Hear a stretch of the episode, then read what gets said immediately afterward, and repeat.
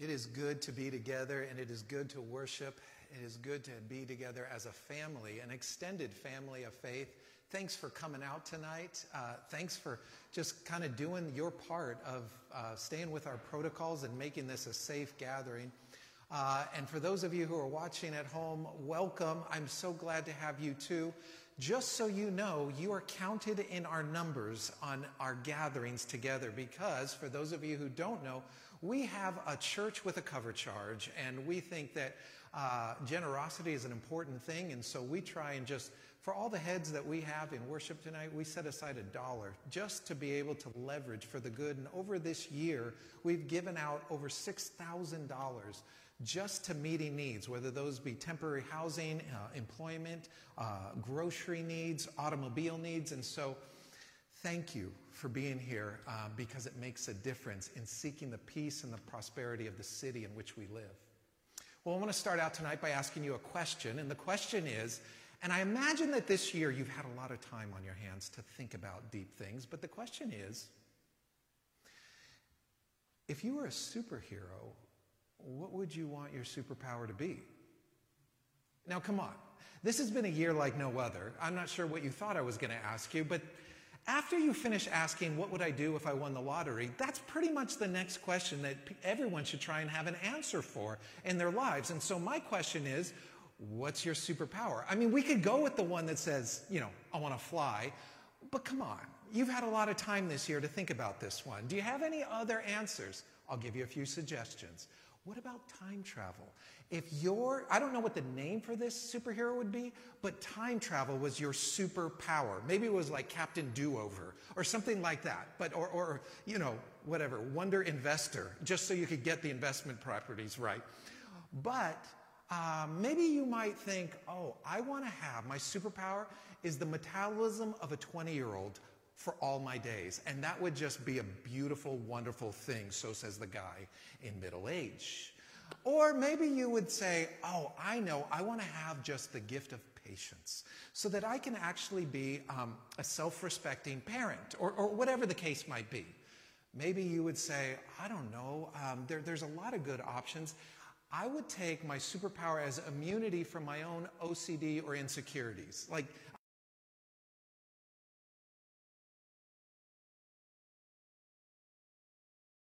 options for a superpower. But maybe there's one that you haven't considered, but we all really want. We've tasted it at times, but it seems a little fleeting, and that is the superpower of joy. Is that not something that you crave, that you long for, that maybe you even try certain things to create the kind of emotion that just makes you feel better about life?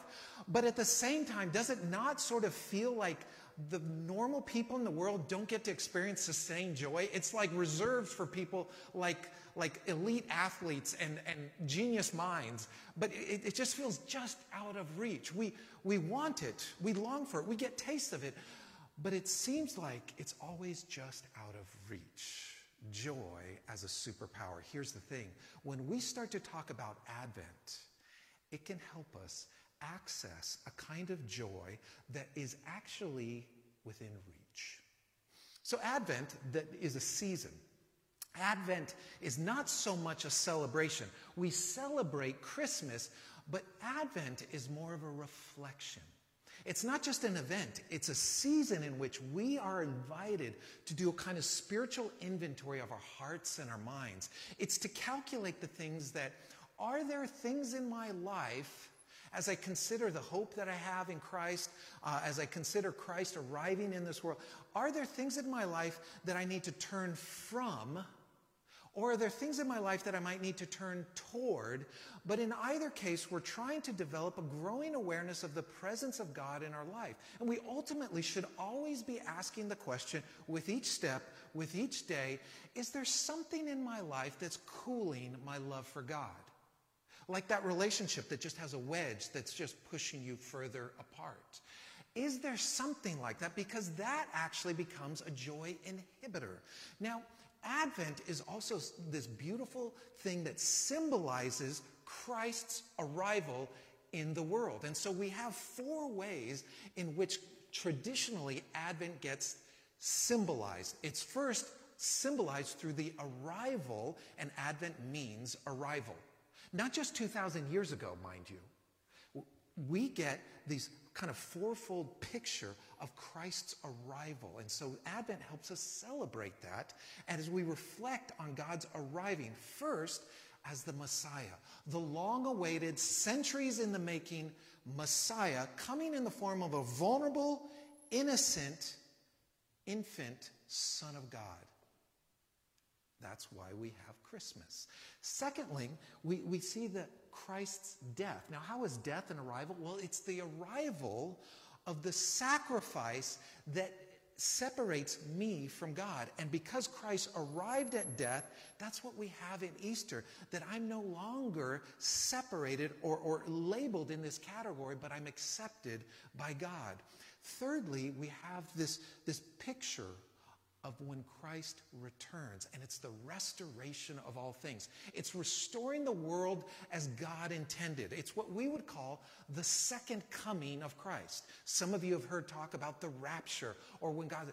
My point is this if you have a struggle, uh, if, if you lose sleep, if you get disgusted with systemic racism, greed, corruption, um, we have a greater hope that when Christ returns, it's going to be as the world of God intended. And then, fourthly, and this is, cannot be missed, is the fourth thing that we're celebrating or, or acknowledging, one of the ways Christ arrives in the world, is when Christ arrives in individual believers' hearts. See, it's it's one thing to grow up around the church. It's one thing to grow up familiar with the notion of God and believe in eternity.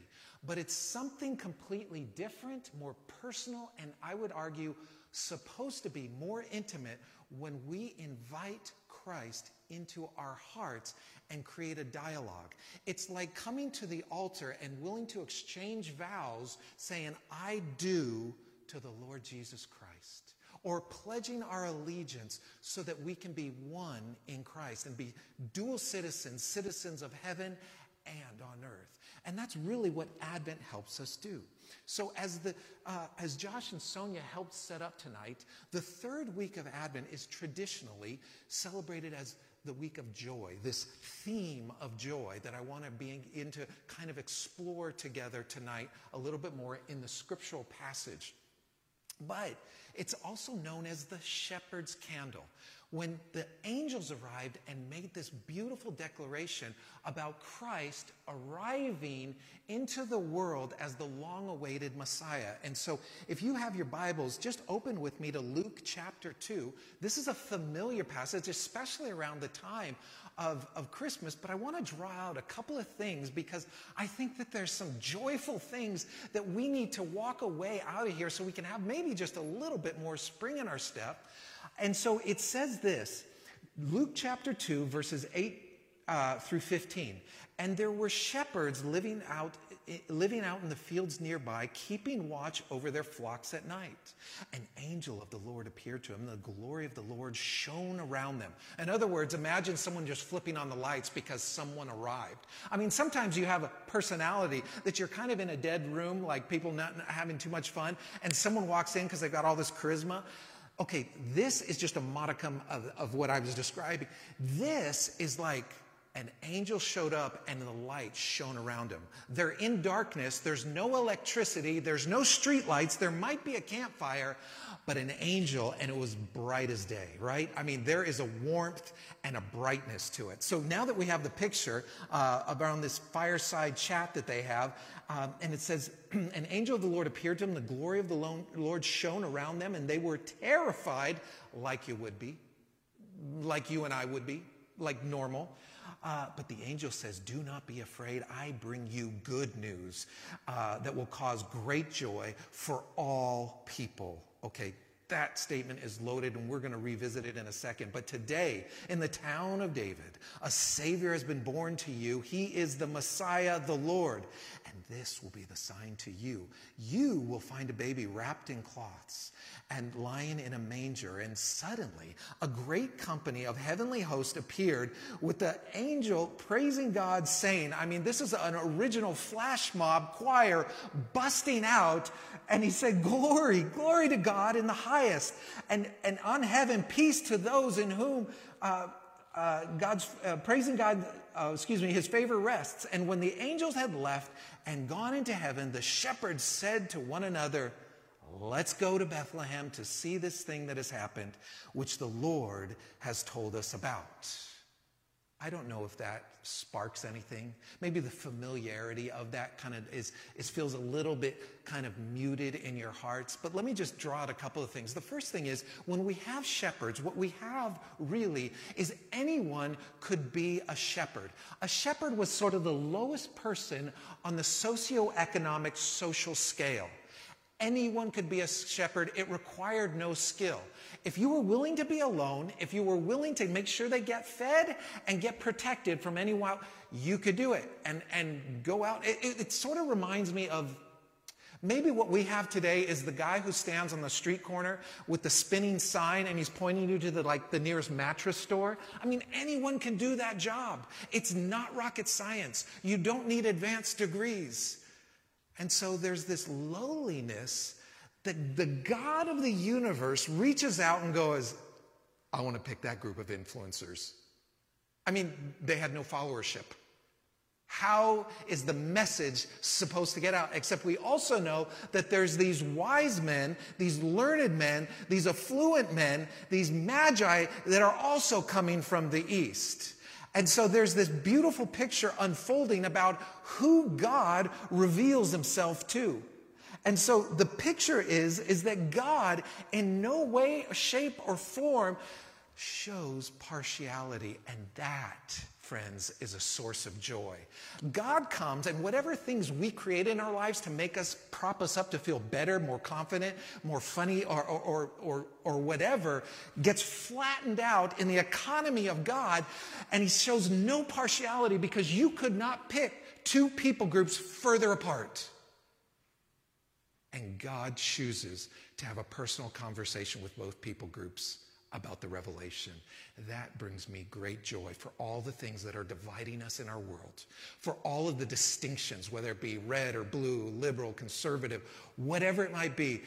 God brings together. There is room in the, in the kingdom of God for this kind of redemption story.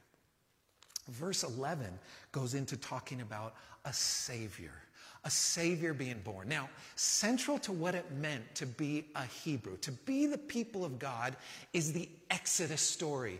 They defined their identity around God's deliverance. 400 years of captivity, being in Egypt as slaves, being beaten, getting worked, and the screws just tightened on them. God delivers them. Interesting side note it was this idea, the original Holocaust, where boys two years and younger were thrown into the sea. That's where we get Moses going into Pharaoh's household. Isn't it interesting that in their deliverance, God does a baptism of all the people? He parts the Red Sea and he lets the people of God get through, and then he closes the sea almost because he's saying, I'll take care of the injustices. I will right the wrongs. Oh, I see what Pharaoh's doing. I'm not out of control. I'm keeping accounts.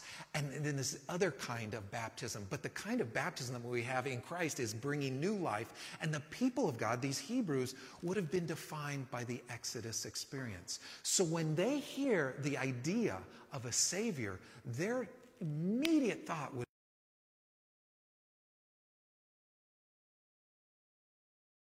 was Egypt back then putting their thumb down on, and, and now it's Rome just crushing us. And now we get deliverance? Oh, that's news for great joy. That gives me pause for celebration. That gives me confidence that the God of the universe is not letting this world just spin off its axis, that there will be a reckoning. This is the people of God knowing how God operates throughout all of history, even if he disappoints us in this one circumstance. Verse 15 goes on to say this He says, let's go. Let's go. Now, let me ask you this question What is the end game of joy? Because we all want it. We're all in search of it. We might give ourselves to other things and get lesser forms of it, but we have to ask what is the end game? What's the point of joy?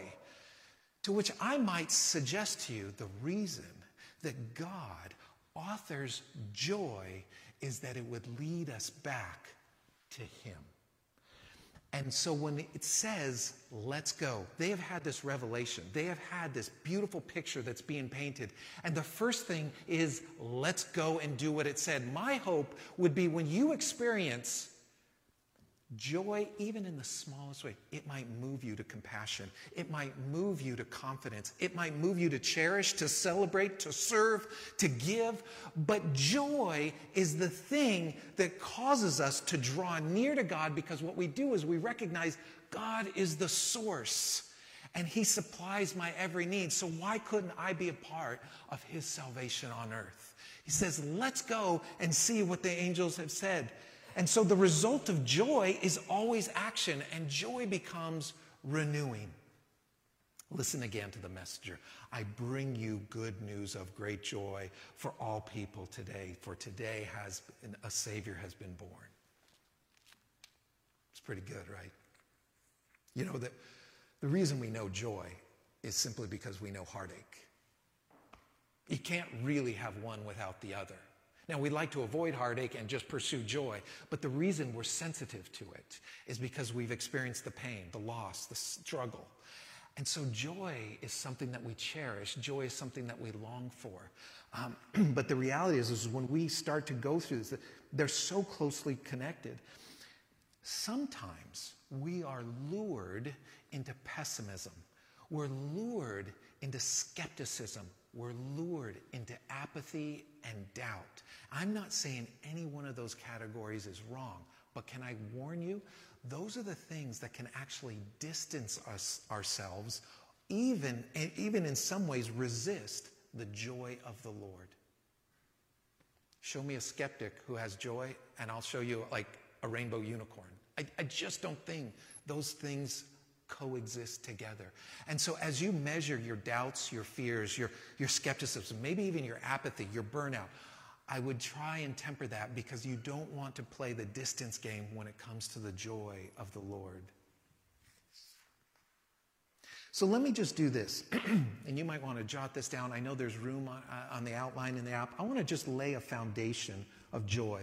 Now, this is something that I kind of co opted. It was a list about happiness, but I thought it was rather intriguing, and I was thinking about it in light of joy is, and I'm not going to go into the distinctions between joy and happiness, but it was written by this guy, Arthur Brooks, from the American Enterprise Institute, but I sort of adapted uh, his list because it, it just laid a really good, because who doesn't want joy? Well, let me give you some next steps, some things to think through. The first one is faith. If we're going to lay a foundation to have increasing levels of joy, we have to answer the question about faith. Specifically, answering the question do we have a framework in our mind between how to reconcile the, the sort of, or make sense of death and suffering?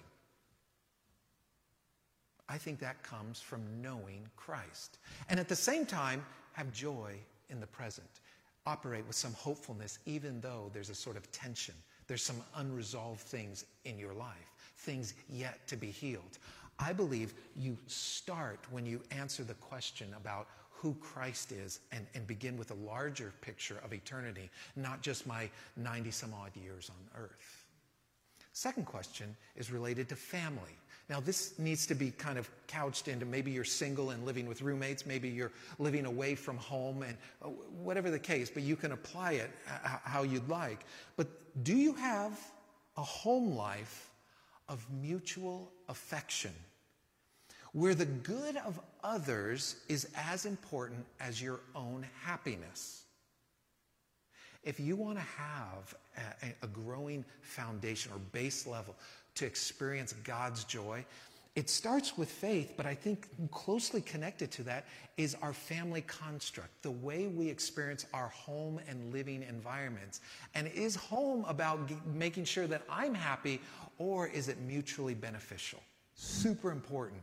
If you're a sibling today battling it out with, you know, wanting to live with a friend or a foe, just think about that. Just think about that a little bit today. Thirdly, community. Do you have at least two real friends? Friends who are willing to share in your joys as, what, as much as they feel in your struggle.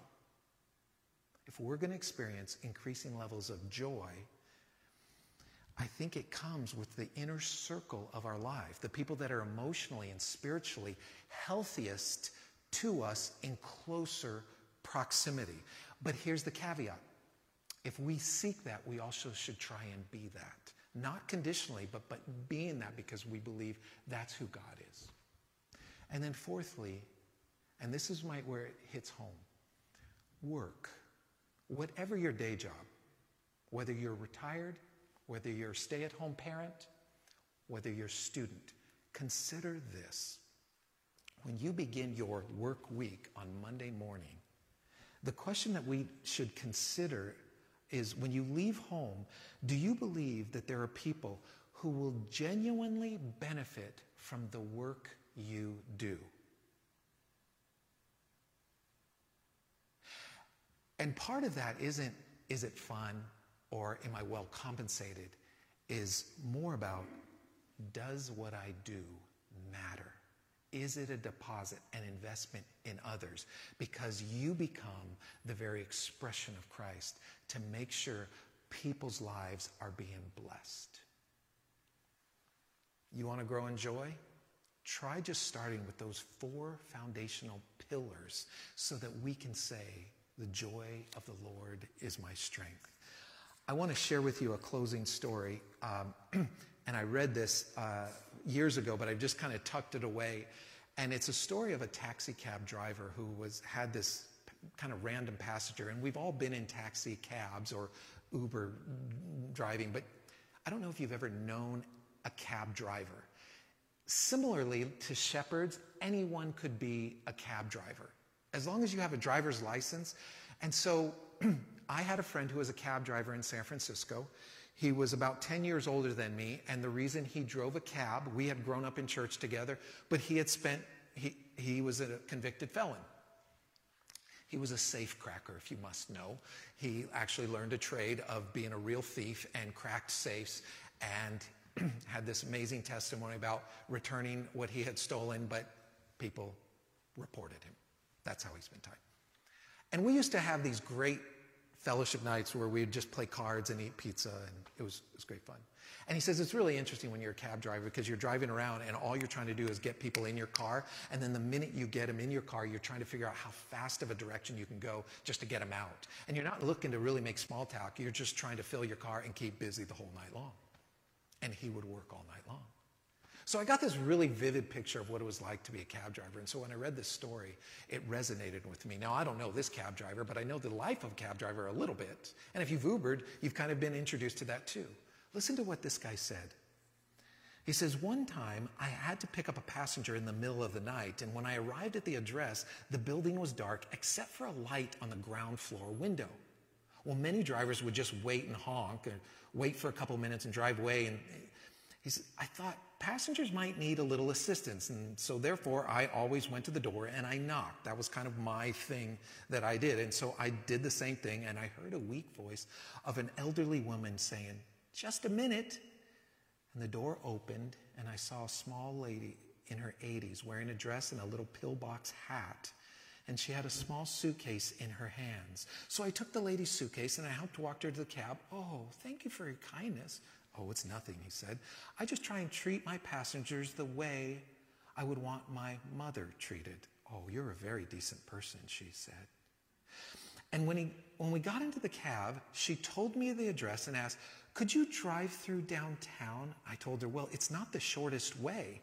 I know, but there's no rush as I'm on my way to a hospice. I have no family left. And he looks in his rearview mirror and he can see kind of this glassy eyed stare into her eyes.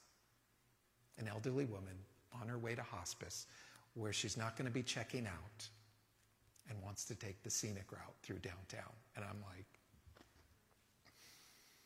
you talk about a divine appointment. You talk about a moment that God has ordained. This is an ordinary day of work. What's your ordinary day of work where you stumble across a place that you get to be the presence and maybe even the joy of Christ?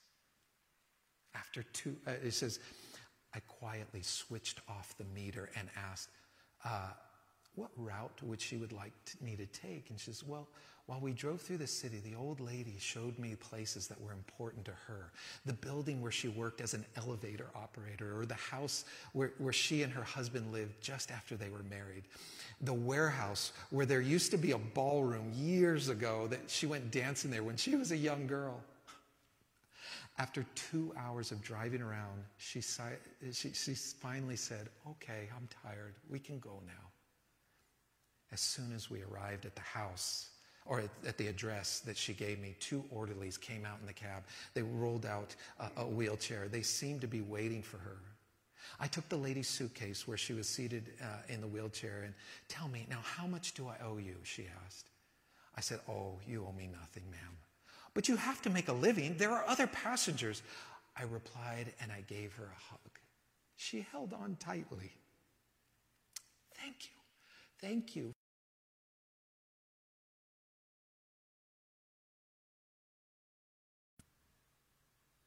When I was walking to the cab, I heard the door shut. I thought to myself that it sounded like the closing.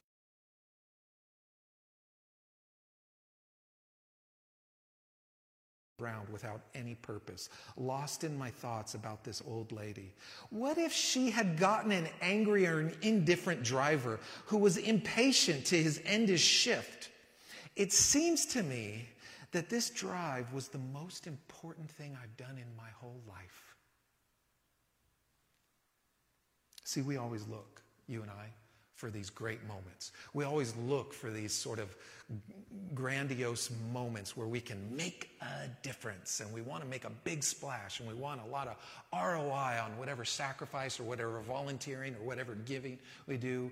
But sometimes great moments just catch us unaware. Sometimes they're beautifully wrapped in what might be considered nothing in particular. Sometimes they might be wrapped like an infant son in rags in a feeding trough with hay as a mattress. I bring you good news of great joy that tonight a Savior has been born for you. We have a chance in the ordinariness of life, in the everyday, regardless of our day job, to be the joy of Christ. But in, in, in being that, we get to experience the joy